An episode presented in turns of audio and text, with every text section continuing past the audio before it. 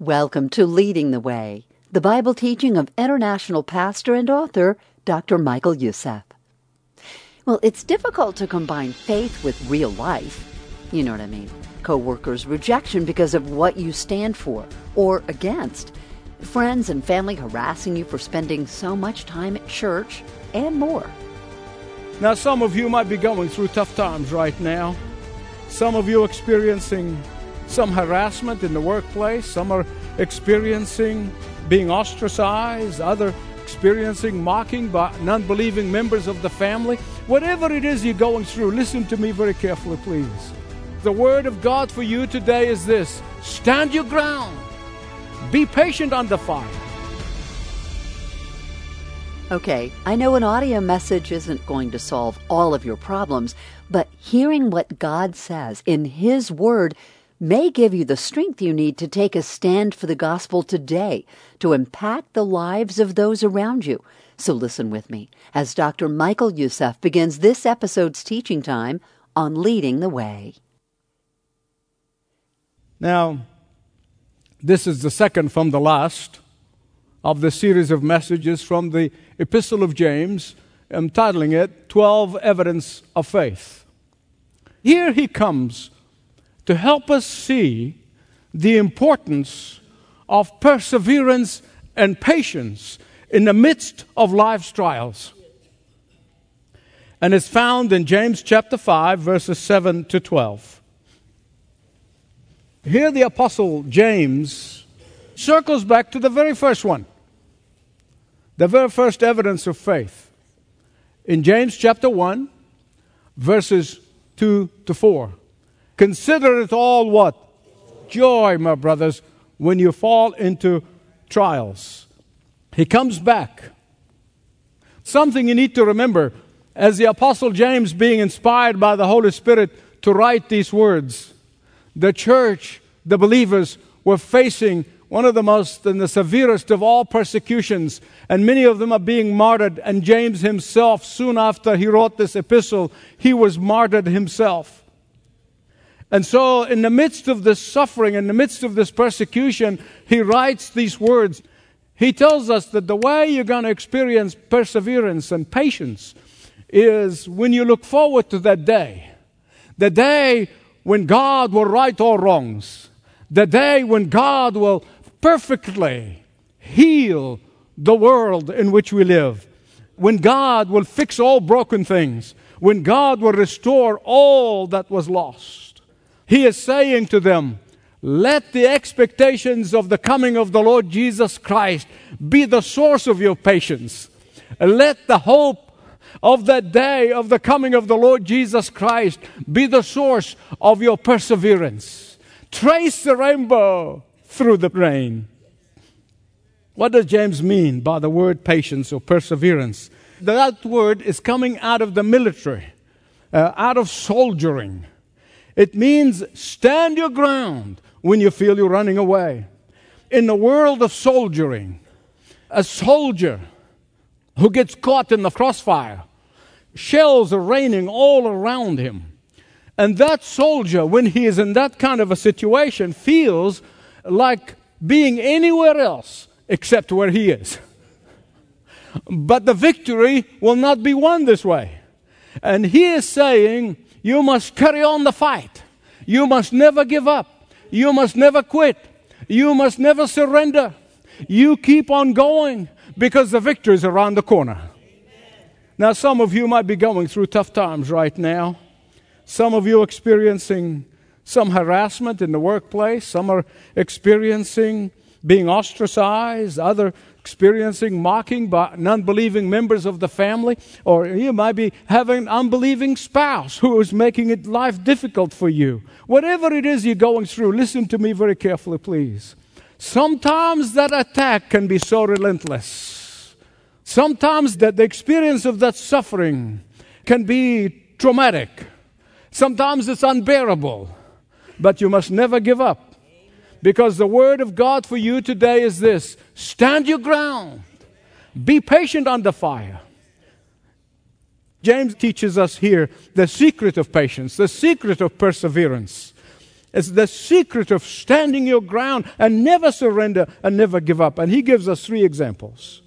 The first example he gives us is that of the farmer. And the second example is that of the prophets.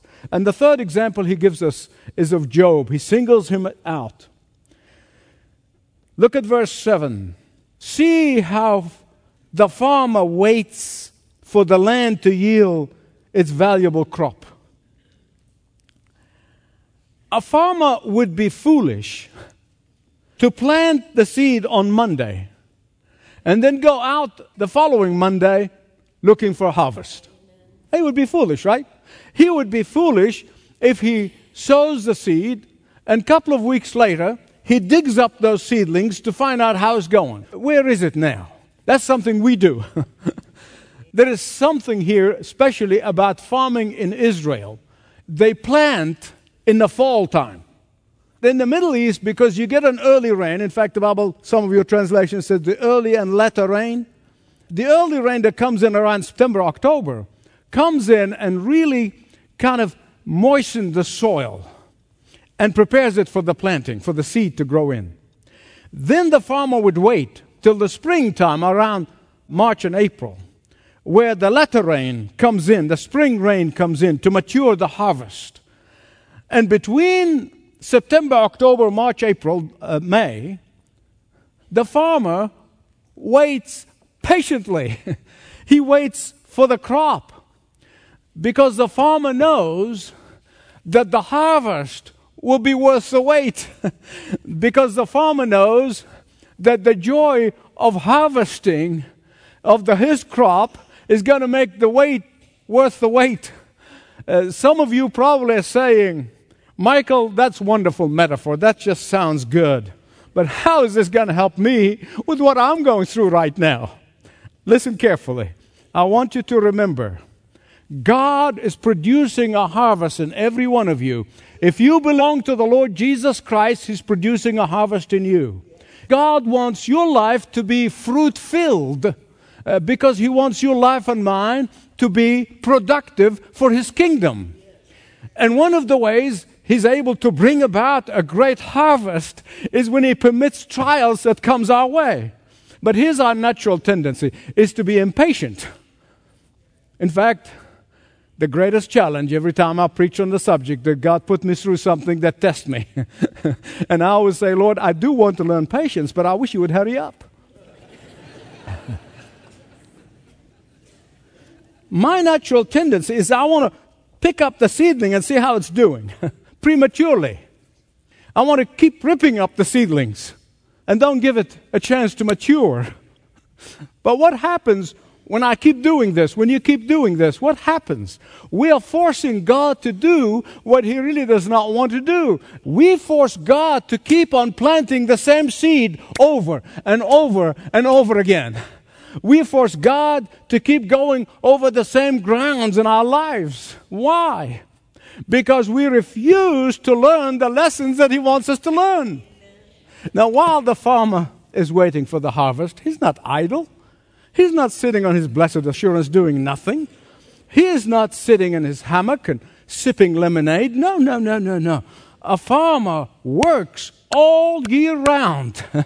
uh, they are working on the barns and getting them prepared for the harvest. They are sharpening their tools, getting ready for the harvest.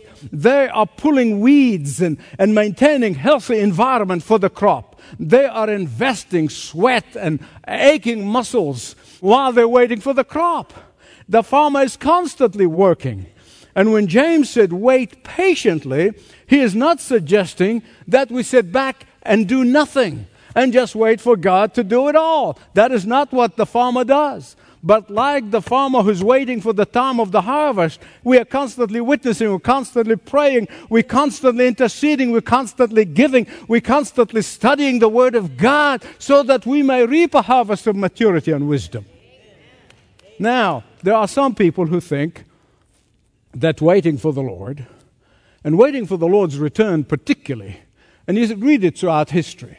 If somebody comes and prophesied a day, then the Lord is going to come in X, Y, and Z. And I told you some stories in the past.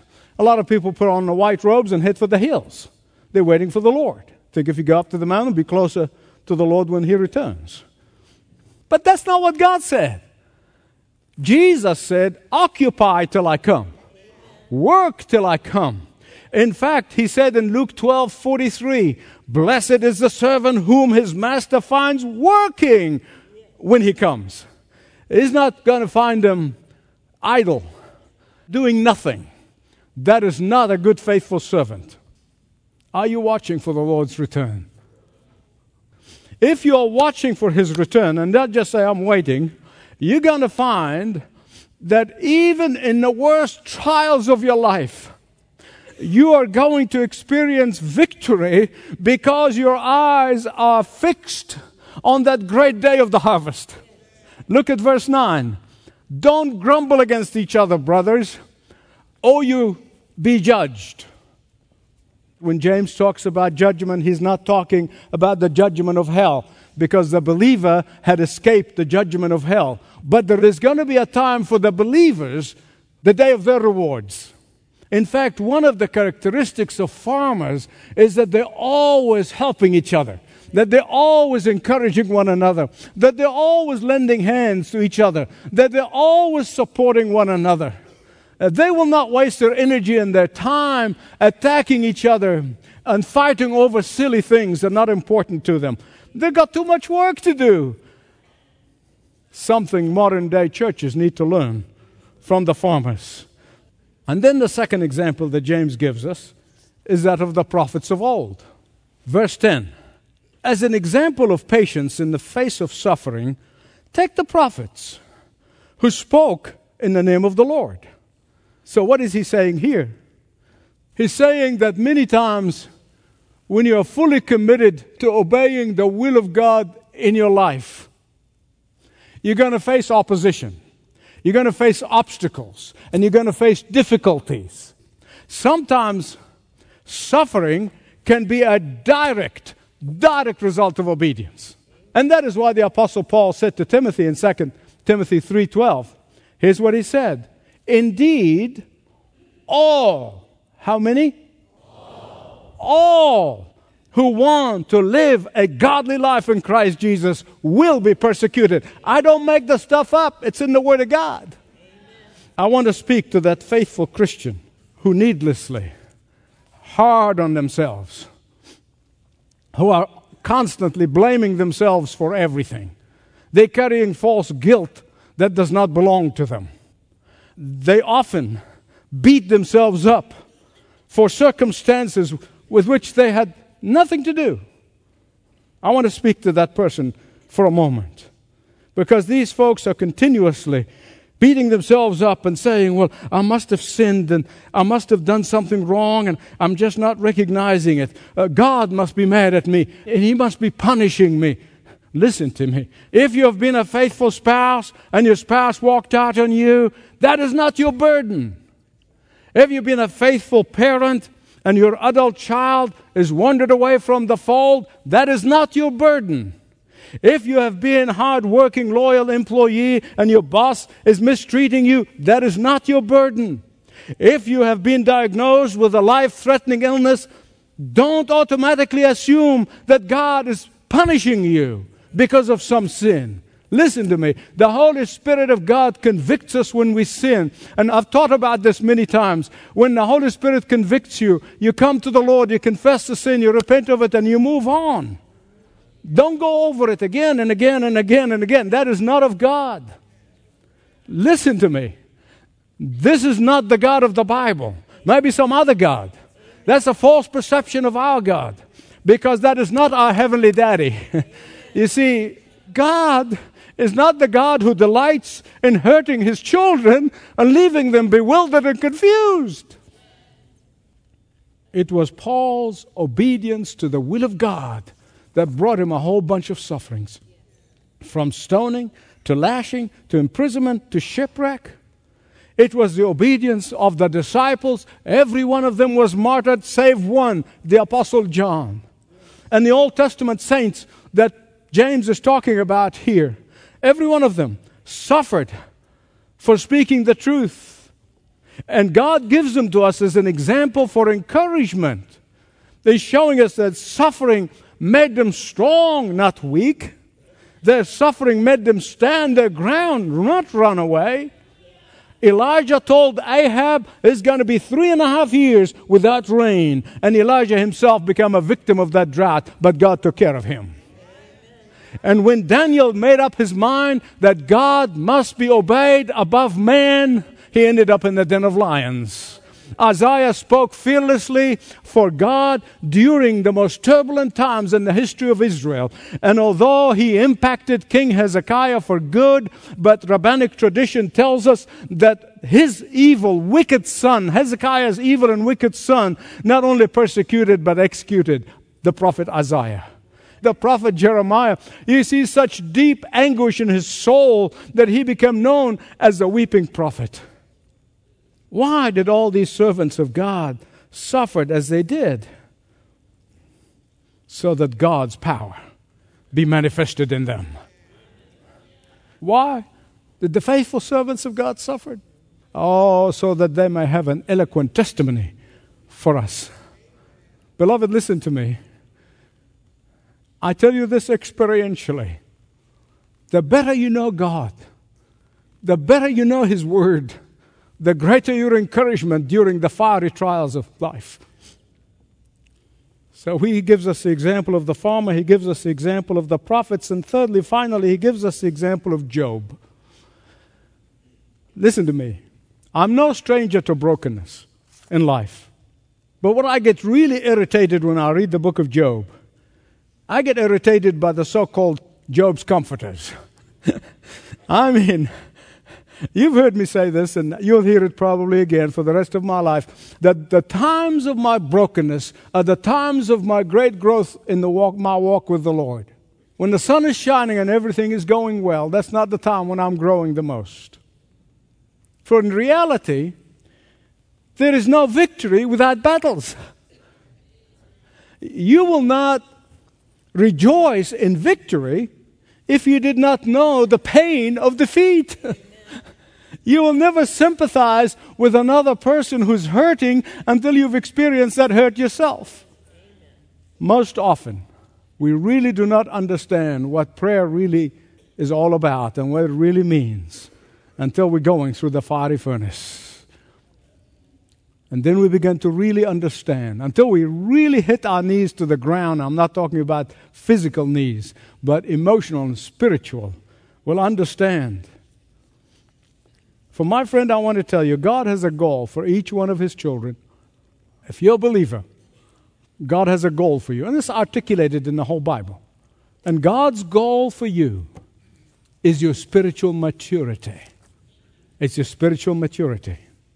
You see, God does not raise up spoiled brats, He wants spiritual mature children. Think about it.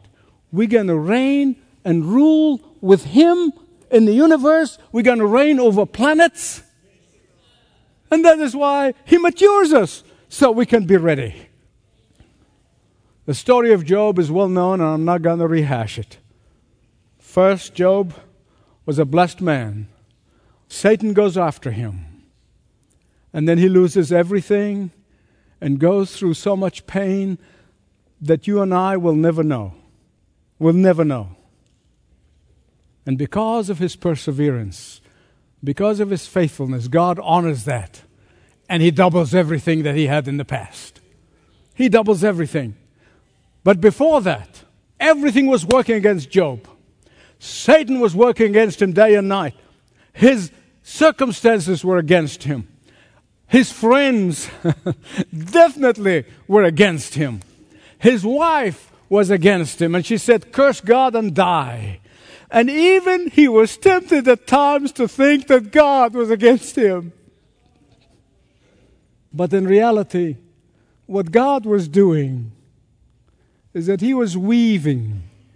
He was weaving a beautiful tapestry in his life for God's glory and Job's blessing. He was weaving.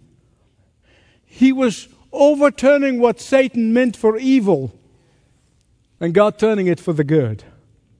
God was working together. Even Job couldn't see it, but he was working things together for Job good, for the good. I want to tell you this as I conclude, and I hope you're listening carefully, please. Whatever pain you're going through right now, only you know and God knows, whatever it is, whatever suffering you might be experiencing right now, God is working behind the scenes and He's moving the scenes that He's behind. When Satan turns up the heat, run into the air conditioned throne room of God. When Satan increases the attack, go and have a times of refreshment with the Lord.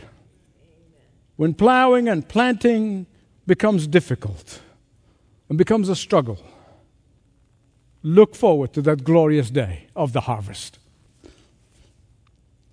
When you don't see fruit instantly of your labor, remember that God is germinating the seed. He's germinating the seed. And that is why James in verse 12 goes on to say, Don't be tempted to be untruthful. Because people always lie when they're under fire, they lie when they're afraid. Don't be tempted to lie. You know how people sometimes, when they lying, they, oh, I swear by God and I'll tell you this and everything. Once you talk too much, and you know the guy's not telling you the truth. he said, don't do that. Let your yes be yes and your no be no. And that's sufficient. As long as God knows, that's all that matters. Because when you place your whole trust, not just a little bit of it, your whole trust, your full trust in God, you will endure with patience and perseverance and enjoy. Encouragement to persevere through the trials of life. You're listening to Leading the Way with Dr. Michael Youssef. You can learn more about Dr. Youssef and the expanding worldwide ministry of Leading the Way when you visit ltw.org. You can also call us 866 626 4356. As the eyes of the world focus on the latest flood of calamities, the most urgent may not be the most visible to the average person, yet it is a growing menace that could ravage Western civilization. What is this crisis? The removal of foundational principles, the lessening influence of Christianity, the resistance to the guardrails of biblical morality, are all producing growing decadence and cultural disintegration. For decades, we have seen an erosion of Christian values, but today we are experiencing a world gone mad. Christ followers are being edged out of cultural and political influence. Attacks coming from seemingly all sides, from within the church and from the outside. What can we do in a world hostile to Christianity? Dr. Youssef presents a seven part plan providing practical steps on how to be a godly influence in our society and how to take a stand for our faith in a culture aggressively opposed to the truth of Christ. The world is changing, moving further and further away from biblical foundations, but there is hope for this present crisis if we act now. Contact us today to order your copy of Hope for This Present Crisis and the Hope for This Present Crisis Action Guide. This helpful guide features chapter by chapter reflection questions and prompts for guided prayer. Visit us at ltw.org. ltw.org. Get a copy of this timely book and the Action Guide today. Right now, hope for this present crisis can be yours when you give a gift of any amount to the ongoing ministry of leading the way. Learn more at ltw.org. That's ltw.org. And of course, you can also call a ministry representative at 866 626 4356. That's 866 626 4356. And you can always reach us by mail as well. We love getting your letters. Write them and send them to Leading the Way, Post Office Box 20100, Atlanta, Georgia 30325.